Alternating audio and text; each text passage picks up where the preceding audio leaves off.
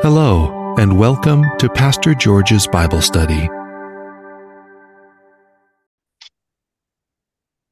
So, by God's grace, we want to look at Luke chapter 14. We want to examine um, a parable or an instruction Jesus gave when he come when he came to the issue of following him. It's only those who follow Jesus closely that he can use. People, and it's the same thing that applies. It's a general principle. If you had a son or a daughter who is close to you, when you need something, hmm. it is, it is the people that are close to you that you will call on for help. You don't, you don't call somebody who is far away from you to help you bring something close to you or bring a cup or something when you have somebody who is close to you that can get it. The same thing applies. We've been looking at this matter of being um, useful vessels or being qualified to do God's work in his vineyard. And you will appreciate that it is those who are close to God that he uses, he, he, he, he mobilizes to do his work. So we want to see what Jesus said in that regard. Um, in Luke chapter 20, in Luke chapter 14,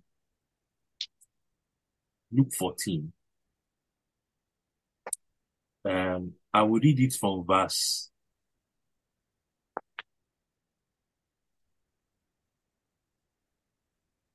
twenty-eight. Uh, no, from verse twenty-five. Luke fourteen from verse twenty-five. Let me let me read it.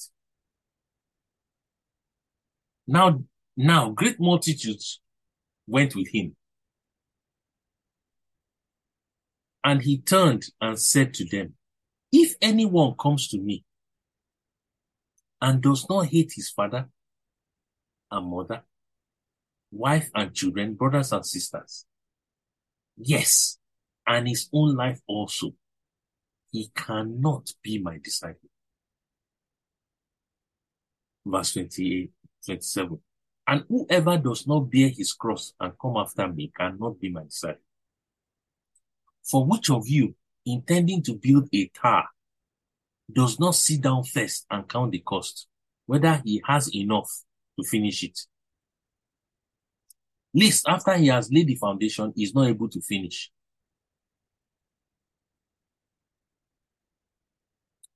Um, all, that's verse 29. All who see it begin to mock him, saying, This man began to build and was not able to finish. Verse 31. Or what king going to make war against another king does not sit down first and consider whether he is able with 10,000 to meet him who comes against him with 20,000? Or else, while the other is still a great way off, he sends a delegation and seeks and asks conditions of peace. So likewise, whoever of you that does not forsake all, he cannot be my disciple. I'll stop there. I just want us to study portion of that scripture. You know, in verse 25, Jesus saw the great multitude that was following him. The Bible said great multitudes were following him. And it's interesting to me. I thought that since a great multitude was following Jesus is good. I thought that since a lot of people are with Jesus, it is good. But you see, Jesus looked at them. The Bible said he turned and said, if anyone comes to me and does not hate his father, mother, wife, children, brothers and sisters, yes, his own life also, he cannot be my disciple. What's Jesus trying to? Remember, we are looking at the qualifications of those who will be his workers, those who will walk in the vineyard of the Lord. So I thought that Jesus would be excited with thousands of people following him. But Jesus laid down the condition. Anyone who is going to follow Jesus, anyone who is going to come after Jesus, anyone who is be is going to be a follower of Jesus. Look at the condition. That person should hate his father, mother, wife, children, brothers, and sisters. And yes, his own life also. That's the condition. Now, of course, we know that Jesus is not saying that we should hate there. Now, maybe we should read it from other translations for the sake of clarity. So if you look at Amplified, that verse 25 and 26, hmm. can Jethro read Amplified for us? Jethro is our, an, our Amplified scholar. So he will read, he will read Amplified for us. Jethro, please, can you read Amplified for us, please? From verse 25. 25, yes. Now huge crowds were going along with Jesus, and he turned and said to them, If anyone comes to me and does not hate his own father and mother in the sense of indifference to or relative disregard for them in comparison with his attitude towards God, and likewise his wife and children and brothers and sisters, yes, and even his own life, also he cannot be my disciple. So do you see there that Jesus is not actually talking about hating somebody? He said, if, let me look at it again. If anyone comes to him, he's saying that person should have a sense of indifference or relative disregard for them in comparison to his or her attitude towards God. Jesus is not saying we should hate them, hate our father and mother. No. He's saying your father, mother, brothers, and sisters, their opinion, what they stand for should be secondary to what Jesus means in your life. To hate there does not mean the evil hatred of the heart. No. That's why this other transition throws some light. He said that person who is going to come to Jesus must have a sense of indifference and relative disregard for them in comparison to God. So that means that in comparison to Jesus, in comparison to the Lord, what Jesus says must carry far more weight, must carry much more emphasis in your heart than what your brother, your father, your mother, your son or daughter says. The Lord is trying to relate here for us that the closest people to us, the closest people to you is usually your father, your mother, your wife, your brother, your sister, even your life. Did you see what Jesus said? He said, if anyone does not hate his father, his mother, brother, sister, and he mentioned his own life also. So what does it mean? That we should have a relative disregard for our own lives in relation to Jesus. That's what this scripture is teaching us. And this is the main qualification. If anyone will deny himself, this is part of denying yourself. If you do not deny self is to disregard. Do you remember? We, we, we, we talked about, if you, if you remember that scripture that says, if anyone will come after me, let him deny himself. Amplified mentioned the word disregard. So to disregard oneself means to hate oneself, to put oneself in the secondary, as secondary. Now, let me just read it from another translation. Um, we'll take it from NLT. Look at New Living Translation. Let me read it here. It says in verse 26 If you want to be my follower, you must love me more than your father, mother, wife, children, brothers, and sisters. Yes, more than your own life. Otherwise, you cannot be my disciple. That is what it means. That my love for people closest to me should be far less than my the love I have for my Savior Jesus. That's what the Lord is trying to challenge us about here.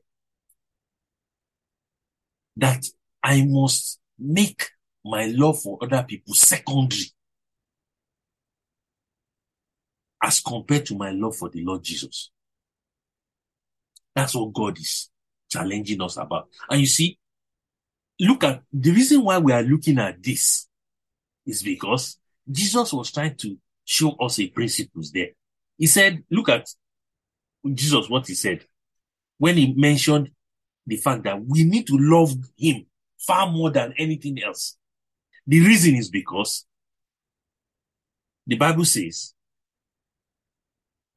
in verse, let me just jump, I'll just go straight to, to verse um, 28.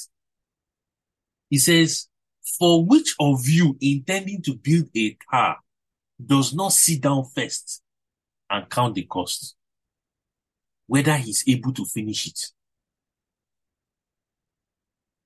You see, Jesus is trying to compare and use the principle of our love for him as a yardstick for us to understand the principles of following him. If you want to build a house, what do you do? You sit down and you check how much the house will cost. That's what you do first. Hmm? You sit down. Do I have what it takes to build a house? That's what you normally would do. Anybody who is going to build a house must check how much does it cost to build the house. The same thing applies here.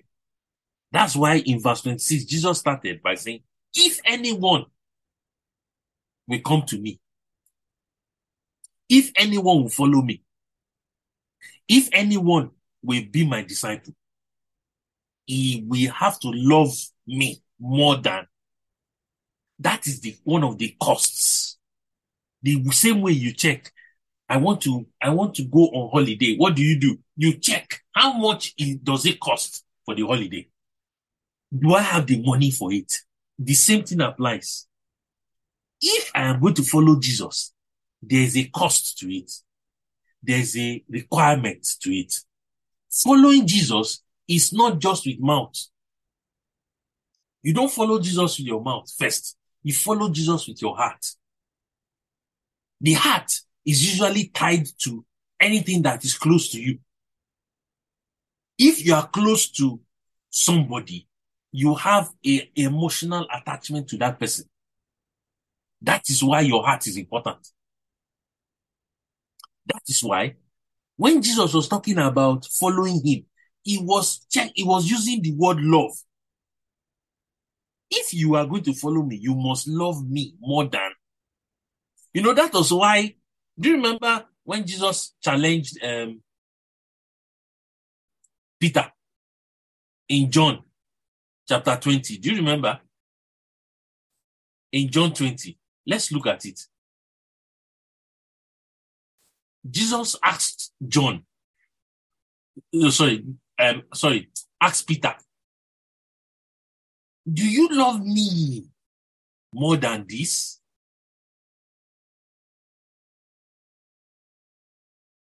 Sorry, John 21. If you look at John 21, Jesus went to meet the disciples at the Sea of Tiberias, where they had gone to fish. They had followed Simon Peter to go and fish. And when they when when they were fishing, the Bible said they had caught nothing. And then Jesus came, prepared breakfast for them and all that. But if you look at verse 15, look at the same question. When he had, when they had eaten break, breakfast, that's John chapter 21 from verse 15. When they had eaten breakfast, Jesus said to Simon Peter, Simon, son of Jonah, do you love me more than these? He said to him, Yes, Lord, you know I love you. He said to him, Feed my lambs. Every time we are going to serve God, anybody who is going to serve the Lord Jesus, Jesus will always ask, How much of your love do you have for me? Do you love me more than? You see? And Jesus was asked, telling the multitude, multitudes then, Do you love me more than your father and mother? Do you love me more than your job? Do you love me more than your family? Those are questions. And the reason why we are looking at this is because God wants to wants to challenge our hearts again. If we are going to follow Jesus, our love for him must be number one. We will now see. You see, I want us to understand that if anybody is going to follow Jesus, you know, Jesus was using that analogy in Luke, that Luke chapter 14. If you go back to Luke 14, Jesus was using that analogy. He said, you will have to count the cost. You have to check if you have enough to finish building the tower. Our walk with Jesus, going to heaven, is like building a tower. If we don't love Jesus, we cannot finish building this tower. We cannot finish getting to heaven. We won't, we won't get to our promised land. That's the problem. That's why we need unparalleled love for God. Uh, the Salido Council, you're welcome. We are looking at Luke chapter 14. We are studying from verse 25 down to verse 33. So, we are just looking at the cost of following Jesus. The reason why Jesus is emphasizing on the love me and you should have for him is because it's that love that determines what we do. Your love for God determines what you do. If you love God deeply, you will serve God uh, sacrificially. You will easily, you know, your love for God is what propels you to obey God.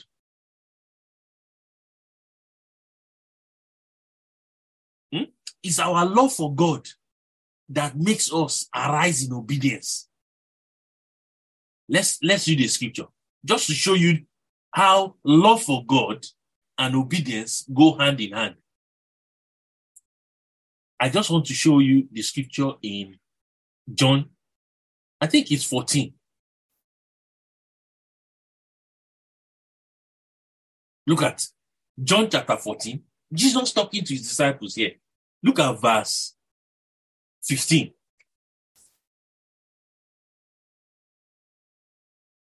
Can somebody read it for us? John chapter 14, verse 15. In the Amplified Version, it says, Yes. If you really love me, you will keep and obey my commands. Ah, did you hear that? If you really love me. I don't know why Jesus is using the word really. Because you see, you can love Jesus and you can love your work. But the question is, which one is number one? So Jesus was saying, if you really love me, keep my commandments. Or how did my trust, and New King James said, if you love me, keep my commandments. Amplified says, what did Amplified say again? He says, if you really love me, you will. you see? If you really love me, you will. When when you love something, you can give yourself to that thing. Excuse me, when those people that love football, do you know how much they pay to go and watch football matches? Some of them they pay so much money. They they do they go and buy a season ticket eh, of almost two thousand pounds, and it's nothing with them. Why? They easily buy it. Why? Because of their love for that thing. When you love something, you don't mind how much you pay for it. Even if the price of that thing increases, because of your love for it, what do you do? You just pay it. You don't look at the money. Why? Because you love it. It's the same thing. It's the same thing with following Jesus. If you love Jesus, and that's the challenge God is placing before us, our love for Jesus helps us to obey him. The more you love Jesus, the more you obey him. Your obedience and your love for him, they go hand in hand. That was why Jesus was telling the multitude, I know you are all gathered like this following me, but the question is, do you love me more than your mother? Do you love me more than your own life? That's the question. Because if you love me more than your own life, then you can follow me. That's what Jesus is saying. And going back to that Luke 14. Luke 14. You know, now Jesus gave an analogy and it's very important. You see, the reason why we have to analyze this is because if we are going to fight the enemy, you first of all don't fight the enemy with your with with your ordinary strength.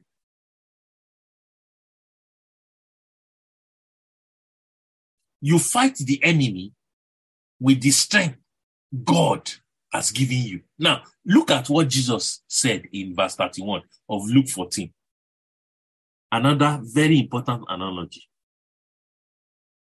Jesus was saying he was, remember, he had been talking about your love for him, isn't it? Now look at verse 31. He said,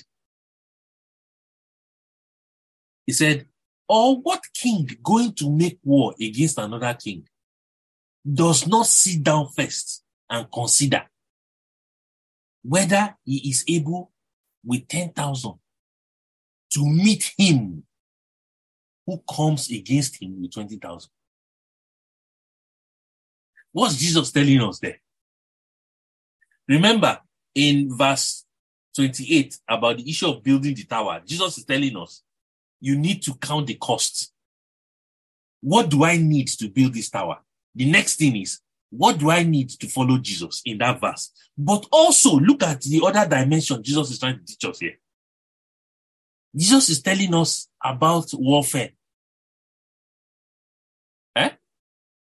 Spiritual warfare is not about numbers. It's about the quality of those who are fighting. So Jesus was giving that analogy. He said, What king going to make war with another king does not sit down first and consider whether he's able with 10,000 to meet him who comes against him with 20,000? Do you know something? It's very interesting there. Jesus is saying, even for him as a king, he needs to check. The people I have with me, are they people that love me so much that I can equip them to fight the enemy on various fronts? I want to ask us a question. How does somebody, a king with 10,000 soldiers, fight against another king with 20,000 soldiers. Are they evenly matched? No. They're not evenly matched. But actually, in spiritual warfare, numbers do not apply. Numbers do not apply. Look at the battles the children of Israel won in scripture. Eh? Look at those battles. Look at David. David was going to go and fight Goliath. Eh? Do you notice the difference between David, the almighty Goliath, eh? the big Goliath, and the small David? Do you see that the king of David, eh? who is the Lord, saw that I have a a a a servant like David who loves me, who is close to me. He was is a man after my own heart. Eh? I have a servant like that. He is enough to go and fight Goliath with all his strength, with all his armor. The Bible talked about Goliath. You know, he had a he had, you know, the Bible mentioned the, the sword he had. The Bible mentioned the shield he had. Heavy. He had great weapons, Goliath. But God is saying, even if Goliath came with 10,000, eh? I have one David. Do you remember what those women were singing? Oh, I thank God for scriptures. Do you remember when David defeated Goliath? Do you remember the, the song they were singing? The women that were rejoicing. Should we go there? Let's look at it. Just to compare with this scripture we are reading. Eh? Let's go to, is it? Let's see. David. Sorry, my computer is freezing again. Just bear with me. Yes.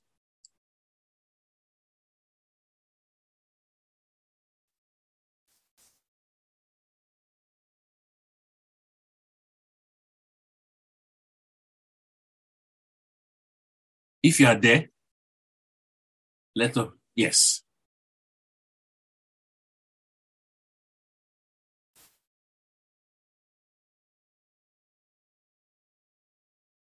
Look at it. In um, is it First Samuel?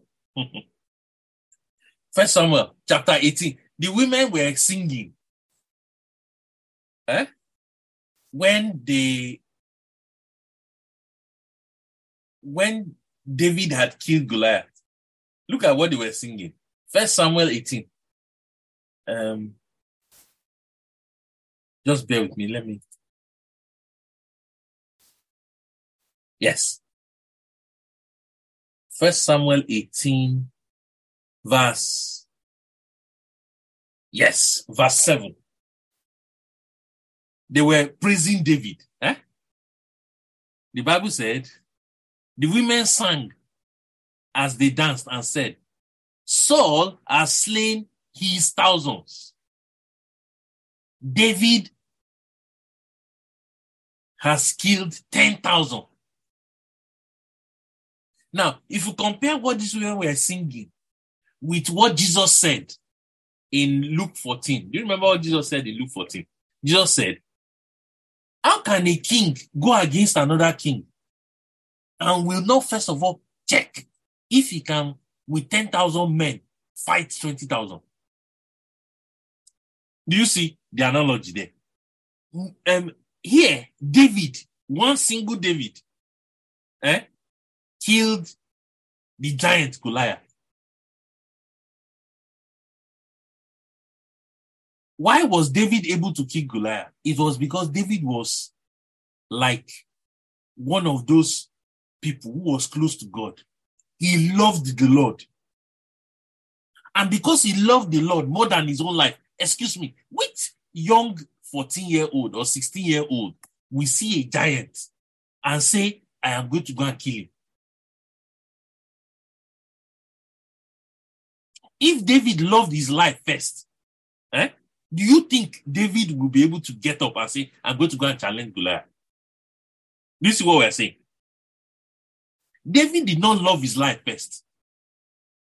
Anybody who loves his life first cannot serve God. You see what we are saying? That's But that's George, yes. uh, the example also like that is uh, the story of uh, Shadrach, Meshach, and Abednego, that Mm. they don't love themselves, whether God will save them or not. They didn't care about their lives. Exactly. But because they love the Lord, they will not worship any God Mm. uh, other than Him. So that's also an example. Yes. I, I totally agree because you see, God is looking for people who, you see, I'm discovering from this study that if I love the Lord, if I love the Lord with all my heart, and I keep following Jesus, and I'm close to Him, I can do much more. Numbers is not what God is looking for. God is looking for dedicated people, people who are committed to Him. When a man is committed to the Lord, God can use him to do far more than he can do on his own. David on his own could not meet Goliath, could not fight Goliath. But God took that stone David fired. You know, David threw, used his catapult. He used his catapult. And he used it against Goliath. And with Goliath, with all his um, muscles, with all his strength, eh? David, it was God that took that stone. Because you know, I, I was I was reading the scripture and I was thinking, how was David running? And at the same time, he was slinging the catapult, as it were. And he still took a you know my impression of using a catapult is you stand in one place and you aim and you fire isn't it? But david was not doing that. David was running. How do you run and at the same time take aim. If not god that took that stone from that catapult and took it straight to hit goliath's head in the center. Is it not god? There was no way david could have done that himself. What are we saying? It is God is looking for dedicated people, men and women who love Him. And it is the men and women who love Him that can look at the scripture that we just read here in verse 31. Which king going to war against another king? Remember, our king, the Lord Jesus, is at war with the enemy, isn't it? Our king is at war with the kingdom of darkness. Hmm? But who is God going to use? He's going to use those who are committed to Him. And God does not need one million people to be committed to Him. He's only looking for people who are committed. The few people who are committed to God, God can use them to go and challenge the enemy. The single small David, who was a teenager, God used him to fight Goliath. And why was he able to be used of God? David was a man after God's own heart. The Bible said the Lord was with him. He loved the Lord. And because he loved the Lord, God was able to use him. So, what's God showing us here from this verse 31? Our king is looking for people who he can use to go and face the enemy. He doesn't need, you see, to show you that God is not looking for number. That's why Jesus was telling the multitude, I know you are many, but I'm looking for committed people first, not many people first. Because the people we are going to be facing, the kingdom of darkness we are going to be facing, is not interested in number. The kingdom of darkness is looking for, um, um, God is looking for committed people who love Him to face the kingdom of darkness. When you love God far more than physical things, you will be able to go against the king, the kingdom, the king, uh, the, the master of the kingdom of darkness, the devil. If you are not available to be used of God, look at what happens. Look at verse 32. He said, or else, while the other is still a great way off, he sends a delegation and makes condition of peace. Do you see why there's a lot of compromise in the church? Do you see why it's as if Christians are not effective? Do you see why? It's because God cannot use us to fight the enemy. When a group of Christians don't love the Lord, God cannot use them to confront the wicked one. The only thing that will happen is that the Christians will now have to ask for conditions of peace. So you see a lot of compromise eh? in the body of Christ. You see a lot of compromise in society. Why? Because the Christians who should love the Lord with all their heart are not there. The only ones available are the ones who don't love God with all their heart. So what do they happen? What happens? They can't face the enemy. So what happens? They they now compromise and enter conditions of peace. How can you, as a Christian, enter condition of peace with the enemy? The enemy is not, he's a very wicked devil. God is looking for those who are committed to him. Those who love, who do not love their lives. They love Jesus far more than their life because those are the people that God can use to confront the enemy at the gate. Because spiritual battle is not numbers. Go and check. If you look at all the people that God used, the children of Israel, to conquer the enemy, you will notice that it was not because the children of Israel had numbers. You will see, you will hear that this person went to fight against this person, and the Lord delivered them, delivered them into the hands of the children of Israel. It's the Lord that delivers. Look at how Gideon eh, and his 300 men, only 300, defeated a host of Midianites and Amalekites. Only 300. Is it numbers? No. And if you check the 300 God used, do you notice how God um, got to the 300? Eh? At first, it was 22,000. Do you remember? Or 32,000, sorry. And then God started reducing it. The first, the first reduction was what? Can somebody remind me? How did God reduce the first reduction? Reduce the first number. Yes? Salido, judges, tell me, how did God, when Gideon was going to fight the Amalekites, how did Oh, yeah. he? Yes? I do the number? Yeah, or did it? Like, did he reduce numbers? Yes? Oh, like seeing which people um drank water in a way. Yes. But before that, what was the first call? You know, the Gideon blew the trumpet and 32,000 came.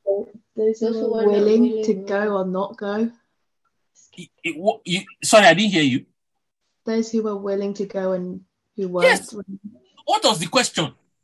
The question was, who are you? Who are those that are afraid? You know, was that not the question? If you are afraid, go back home. Those of you that are afraid, go back home. Excuse me. What makes people afraid? They love their lives, George. Exactly. Exactly. they love their life more than what God was asking them to do. Gideon gathered 32,000 to go and fight the Amalekites. And how many were afraid? eh? How many were afraid in that scripture? Should we look at it?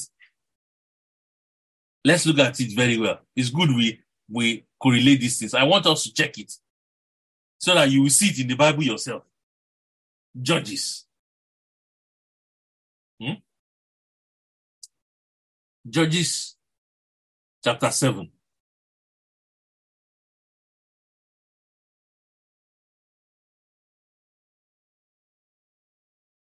If you look at Gideon had gathered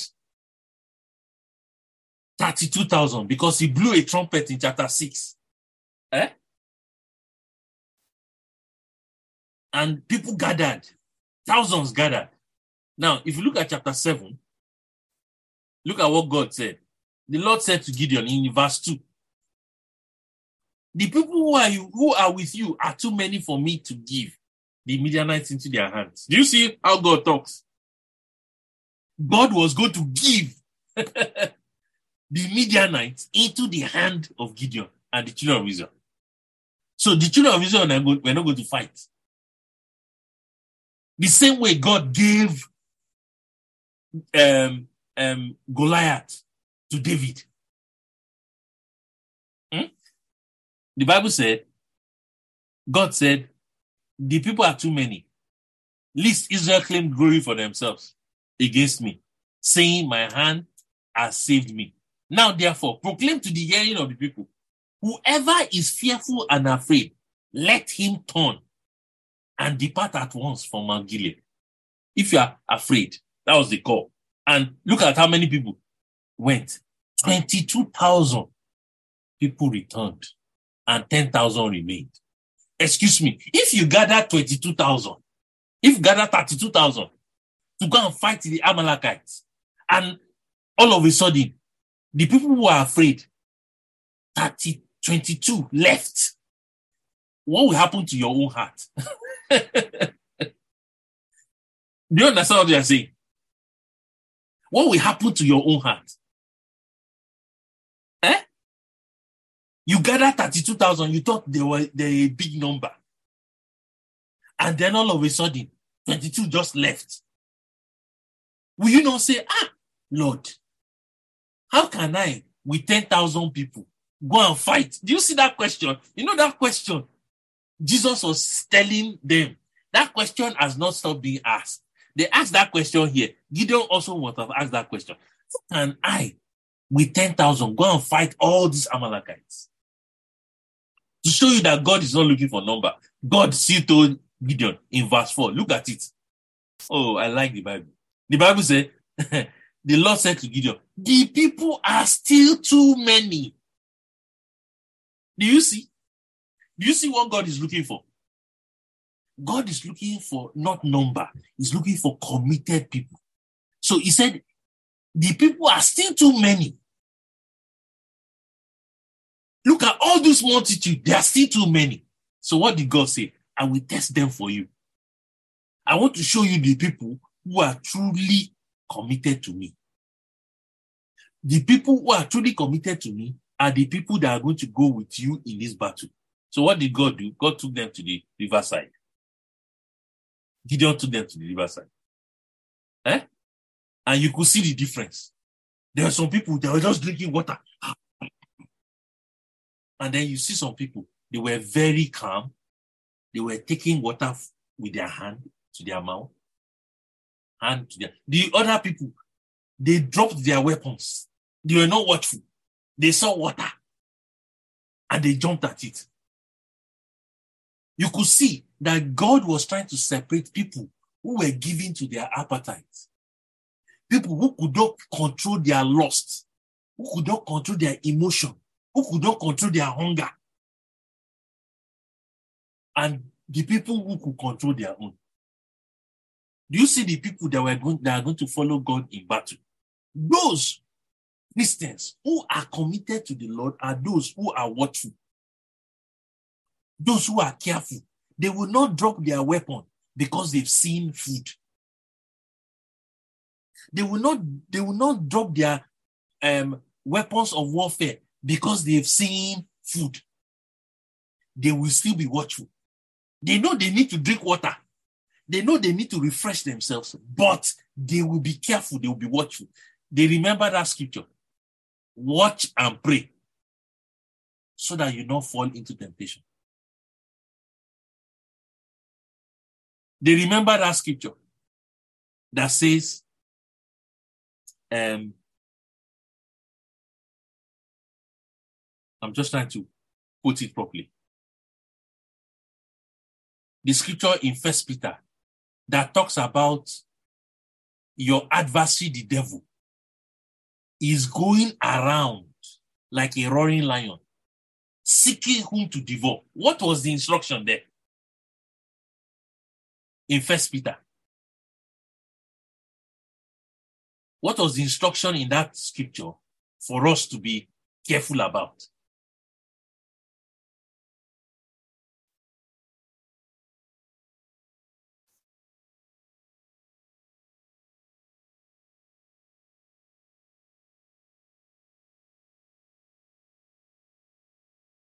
Look at it.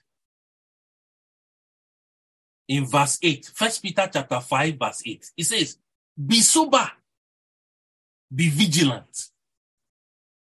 Eh? Because your adversary, the devil,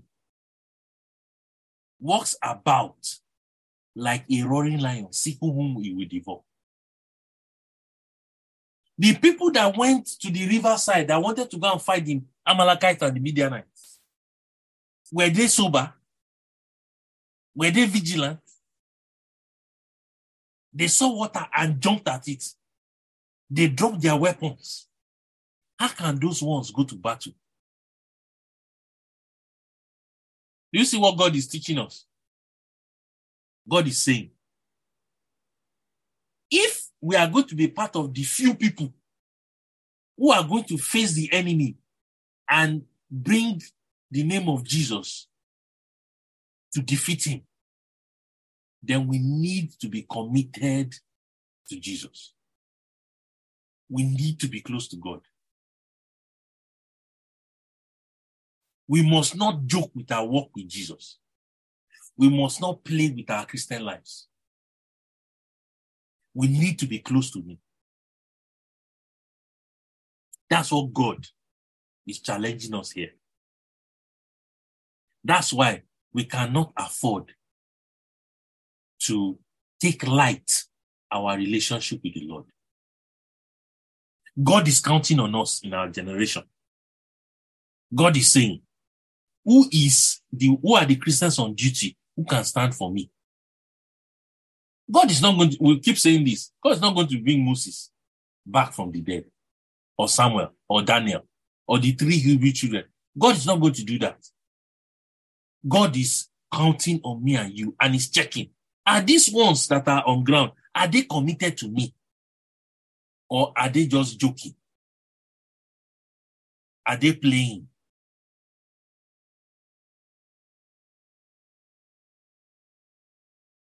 So the Lord will help us. Let us pray that God will increase our love for Him. It's so important. Let us pray that we will not take our walk with Him for granted. Let's ask Him to help us so that we can truly be part of those, even if we are few, who are truly committed to God and can bring the battle to the gates of the enemy. So we'll make that a prayer point. I'll stop here. Come and join Pastor George's Bible study at 8 p.m.